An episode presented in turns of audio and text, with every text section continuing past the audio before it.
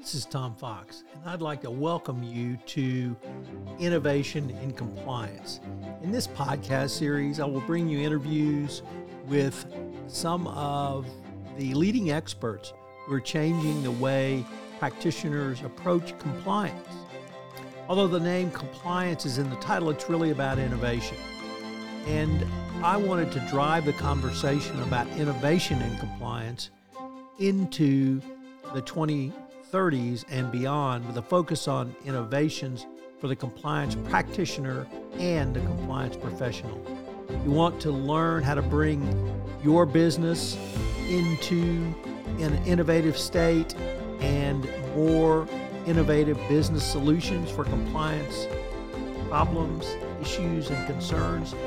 This is the podcast for you. Innovation and Compliance is a production of Compliance Podcast Network. This episode, I visit with Dr. Karen Jacobson. She is a leadership expert and she's got some very innovative ideas on how the compliance professional can lead not only internally in a compliance function, but literally across an organization. I know you'll enjoy this episode. First, a message from the sponsor of the Compliance Podcast Network this month, Ethico. In the intricate world of ethics and compliance, each second is precious, and slow case closures are more than just delays, they're missed opportunities. Enter Ethico. Our solution revolutionizes case management, cutting case closure times in half and turning every challenge into a chance for improvement. Imagine a workspace where efficiency and compliance coexist harmoniously. Don't just dream of faster resolutions, make it your reality Visit ethico.com slash CPN today to book a demo and dive into our exclusive white paper by Tom Fox, 2023, The Year in Compliance. Empower your team with the tools they deserve.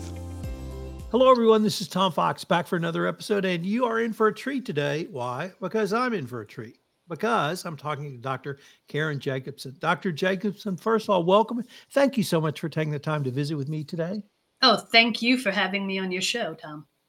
Karen, you have a, as varied a background as anyone I have ever interviewed. So could you tell us, tell our audience a little bit about your background and what you, what brought it, where it brought it to you today? And we'll do the short version. And it, it, included starting in New York with a stint of 15 years, which is all of my elementary through military in the in Israel then back to New York, and currently located in Arizona. I started off my career as a healthcare provider. I ran chiropractic offices both in New York and in Arizona.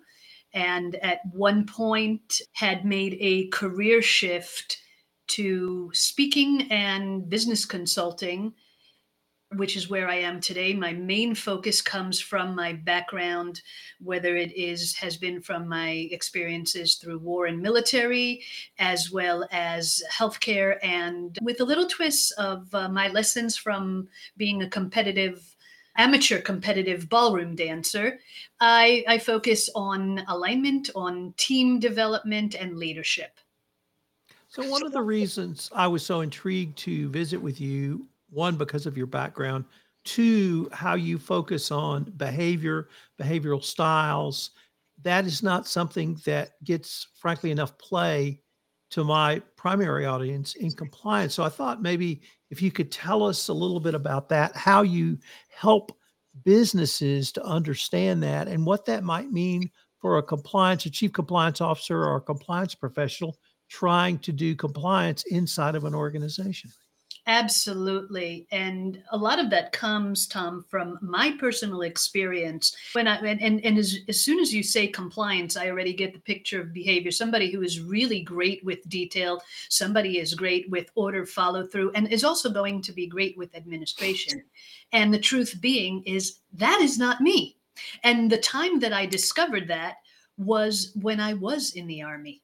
So when I was in the army in Israel, originally it was a time when I had some health challenges, and my original aspirations of becoming an officer did not pan out for a while. They put me in a room in front of a computer with stacks of paperwork, and my job was to prepare and set up the intel that we have received and document it.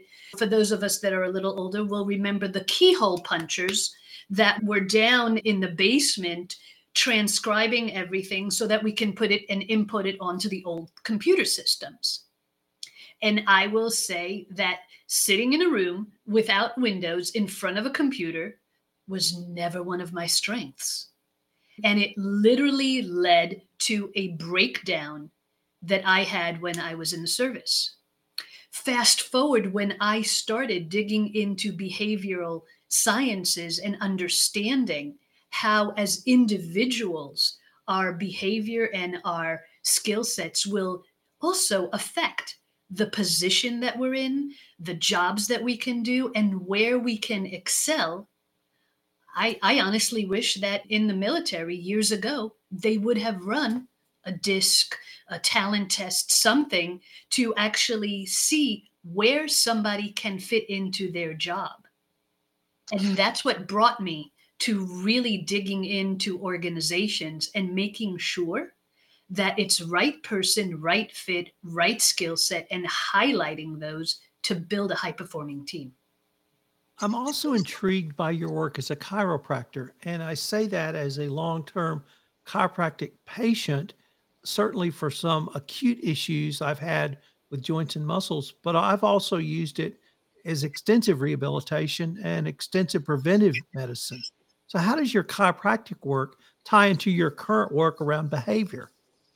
One of the areas that really came up as a chiropractor for me is understanding people, not just their behavior that created habits, and some of those habits will affect the way we whether it's the way we present ourselves posturally uh, confidence and posture we know those are tied together work positioning and repetitive movements those are tied together. So that can tie into the physical challenges. But what that also gave me is a holistic approach to view a problem and diagnose it. So when I go into an organization and I look at a team, I look at the leadership, I look even at whether it's middle management or others, I'll actually come as a diagnostician. And I'll look at what some of the symptoms are that they are showing and what might be the problems behind those symptoms. And when we talk about alignment, one of the areas in chiropractic which you probably had the opportunity to experience, especially on the wellness level, is that when we remove the interference, there's natural flow. It happens to be in the nerve system or it will be within an organization. So that alignment is essential with the flow and the function of an organization. And it does cover things like complying. I'm, I'm working with an organization right now, which is Power and Energy, and they're all about following compliance. So, the workplace today, one of the challenges is we literally have five separate generations, uh, sometimes working in an office, sometimes working remotely, but working together. So, what I always try to start with a question of how should any business leader think about communicating with their employee base when you literally could have, I suppose you could have six generations if you include the greatest generation. I'm a baby boomer, so I certainly fall into that. How do you begin to think through the behavioral styles of someone could be in their 70s, perhaps 80s, and certainly in their teens or 20s? One of the things that Stephen Covey talks about is the aspect of principle in five habits of highly effective people. He talks about principle number five first seek to understand and then to be understood.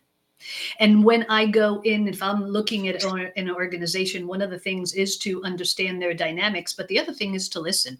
And we always focus on the aspect of active listening your people will people have asked me i just sat with a team the other day and this exact question came up tom because some of the younger operators are a different generation and the management the leadership team are going to be gen xers and baby boomers and there's a difference in how we show up however if you actually listen to values, to ask them about their values, about what they want, what we need. As humans, we go through a very similar trajectory in life where we might we finish school and we look to find our place in the world to create a career and a business. Then we go to create our family. Then after that, we sit in a place now where we go next. And then we look to start building nest egg and retirement. Now, that does not change whether you're a boomer, whether you're a millennial, whether you're Gen X, whether you're Gen Z, or it will be the same with the alpha generation coming up. What changes is the world around us. Do we have more technology? Do we have less technology? Can we do things faster or slower? Is there the aspect of more competition or more collaboration? Those are the things that we need to understand to listen and to have real, meaningful, powerful conversations with each other. And when you can listen and have that powerful conversation, people truly tell you what they want and what they don't want. Now, when it comes to the things that people want or don't want in the workplace, obviously, that's where we have to follow policy, procedure, compliance, and we cannot just go and haphazardly change things but there has to be openness on both sides and that flexibility to work and come together and meet on common ground. I have a friend who talked me into studying design thinking, which I did. And I love the phrase user experience, or it's all about the UX. And I think I just heard you say that, perhaps in a different way. But I always try to focus on what's the user experience for the compliance professional the user is corporate employees. Whether you're communicating with them, whether you're training to them, whether you're marketing to them through social media, whatever it may be. So I was wondering if you could say a few words about how a business leader should think through that communication aspect after you've listened. As we said, we have to diagnose first where are the gaps, having to understand where the issues are. And then when it comes to compliance, if I look at it from the point that we started originally talking about behavior, talking, adding now generation, even adding any of the diversity of cultural differences, if we do have to take all of those into account, if we are communicating, we have to understand who our audience is and speak to their needs. So if I am going to explain aspects of compliance and it's very technical and I'm speaking to a technical audience, go ahead, speak their language. But if I have to communicate that same message to an audience that is more uh, behavior style is more feeling based, is more emotional based, and does not understand the jargon, does not understand the the language, then I need to adapt my language to my audience so that it, it can resonate with them and they can actually comprehend and then own. I'm going to categorize you as multinational. I hope that's not offensive because, as you've told us, you lived in Israel and now live in the United States. You came from outside the United States. I was the other way around. I went and lived in foreign countries, but obviously an American how do Americans or how should American business leaders think through their communication strategy when you get outside the United States? It's got to be more than listening. How do you advise people and to do that American business leaders when they go outside the US? That's that that's an, a great question because one of the things that I've experienced having been born here and English being my mother tongue and moving to Israel when I was 6 years old, I had a gap of about 6 months my or the second half of my kindergarten where I actually have almost no recollection because of that language barrier. Today, we're in a different, especially in the business world, we're in a different place that we have the benefit of many people being multiling- multilingual. Now, most of the time, when you see challenges business wise, it's because people come with their opinions, with their thoughts, with their conscious and unconscious bias, and look to bring their format elsewhere. As an example, if you're going to Europe and you were going in the past and you just walk around, you expect people to speak English and you're not even attempting to speak their language, then you'll encounter a challenge.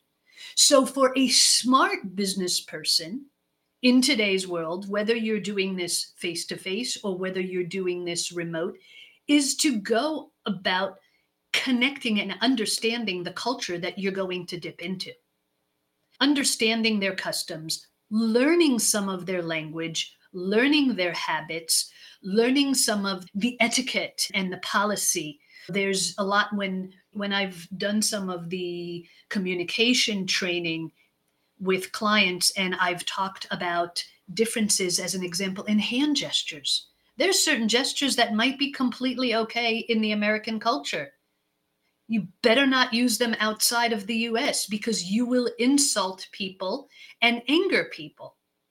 And a simple thing, which the beauty of the internet provides today, if I was going as an example to work with a company in Japan, then I best get online start learning some of their habits, some of their culture, what is right, what is wrong, and how to connect with them and get Babbel or or Rosetta Stone and learn some of their language so that I can connect with them in their language. How do you coach or help a business leader understand their personal strengths? And then how do you advocate that they lead with those strengths? So, one of the things that is really important for um, any organization, but specifically when I'm dealing with leaders, when I'm working with C suite or middle management, and they want to make the changes is first give them some type of measure. So they're looking for some type of KPI, some type of proof so that they'll be able to see pre and post and also be able to see something tangible. So we go in with assessments and whether it is running a 360 for an organization or whether it is doing behavioral assessments, which will provide DISC, motivators, Hartman axiology. There's a suite of assessments that we can provide that come in as the diagnostic tool. And based on that, we co create a program that would fit their needs because those that diagnostic will help highlight and elevate their individual skill sets how they do things why they do things and at times if we're if we're using hartman or axiology it will also show how they position themselves their view of the world so it really helps them receive a very objective measure of their behavior as well as their skills now, based on that, we can coach to specific things. One of my observations coming from the corporate world is or was that competent employees, sometimes hyper competent employees, would be promoted to middle management. And the skills that got them the promotion, their technical competence, are not, it's not that they don't translate into skills for middle managers, but they need an entirely different set of skills. And I'm going to tie that to compliance in the following manner. Most internal reporting is not anonymous whistleblowers. It's not someone picking up the hotline and calling compliance. It's someone going into their boss's office. And that boss is typically middle management and saying, Hey, I saw this, or Hey, I'd like to tell you about something, or something worries me. And so a lot of middle managers really struggle with how to intake that, how to uh, get that information to an appropriate decision maker to determine if investigation is necessary. How do you help coach middle manager, or how would you help design a program for a company to give middle managers that skill beyond simply technical competence that may have gotten them the promotion? And, and one and, and what you're talking about specifically today is is the old style of uh, promotion based on the Peter principle, and the fact is that what does not happen in the promotion through the Peter principle is because we were promoted from within, we still have that mindset of the worker. Most of the training that I see when I work with organizations is that they've received technical skills on how to give feedback, how to write a report, how to write an incident, but they don't have what people might call soft skills, what I really refer to as the core skills. I don't see anything soft in being able to know how to reduce conflict, how to converse with another human being, how to motivate someone. Those are core skills, those are core human connection skills those are the things that need to be brought in. And one of the things that I, I started working with organizations is to reverse engineer. If i'm looking at bringing someone into a middle management position i'd like to know that is one of their goals from the day i hire them. Because that's how i can cultivate better leaders and provide them with better opportunity, not only to understand their position, but to grow with their personal and interpersonal skill sets. Uh, one of the ways to resolve that is create a boot camp for those middle managers. We're working on one of those with one of my clients right now because that same problem has not only the same problem has come up, but when somebody is promoted because of their technical skill sets and they still have that technical skill set and aptitude, when their compliance issues, when their problems and challenges, their immediate instinct is to go and want to fix things on the ground but there has not been a shift in their mindset to realize I am no longer the frontline worker. I am now not even, I'm the manager and potentially the leader. So while I might have the individual knowledge, it's not always my job to go in and fix that error. It's my job to number one, make sure that my team members have the proper training, that safety is handled properly, and that if there is an issue, then there can be more peer to peer work as far as support, mentorship, and correction of the issues. The other side is like what you're asking if somebody comes in and there is that type of compliance issue and it has to come up the ladder how do we have those conversations and bridge between the frontline people and the executive leadership? And those are the skills that they need to have. So, having better conversations, what I call power conversations, learning how to present things with the fact without bias and without pointing fingers, without guilt, and coming. I just had with a, a client, we had a situation like this a couple of weeks ago. They had, there was a big faux pas. And I was in working with them in in their organization. We were doing a strategy day. And the director had to step out. And when he came back, he looked like he lost his his best friend.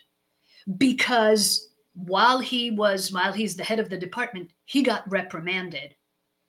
And I'm looking at the rest of the team and they don't even know how to handle that either.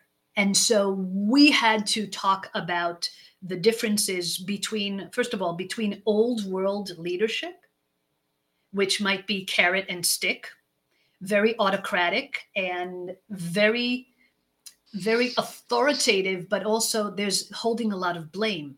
And does that really support from the point of an individual and point of growth, does it really support or empower the leader to resolve the problem? Or does it just feel like a beating? That really leads to one of the last areas I wanted to visit with you about, and that's your book writing, specifically the book Power Conversations. I'm an author too, so I have to start with some author geek questions. Uh, for instance, what's your writing style? So for me, I'm great from 6 a.m. to about noon. Can't write a lick after noon. Is there a time you write? Do you, what's your writing process? I have usually, usually I'll have, I'll have certain thoughts that come in early in the morning, but most of my creative writing is actually later at night when it's really quiet. I can put on some some classical or instrumental music and just let my mind drift. I will have at times what I call flashes or insights where things might come up and I hold I, I use technology for that and hold a hold, hold a phone handy so that I can dictate something and transcribe it later on. So tell us about Power Conversations. Why did you write it? Who's the audience? And what's been the response? Power Conversation was my first solo book, and it is basically a book of tips on how to communicate, how to behave, whether it's from the minute you shake a hand and want to create a, a first impression to a lasting connection and it's all about it, it encompasses some of the things that we talked about which might include the behavior aspects the generational aspects how to reduce conflict how to call somebody pull somebody off the cliff how to interview properly. It is a guide and a handbook for it was written originally for middle management and above in order to handle these conversation issues but I've also had, I remember having one of my clients said that they gave it as a gift to their teenager because it was something that was helpful for them. It's written in a very easy fashion. There's some exercises in it in in some of the areas, but it's short, very specific guides on how to. The what would you say has been the response? As have you had any feedback or uh, maybe the question is, when's the next one coming out? So the next one that is in the works is the is a guide for the five generations. And the outline for that again, it will be so so the generational that generational program has been in the past one of my leading keynote speeches and organizations have brought me in anything from a golf club association to marketing associations to travel industry to healthcare.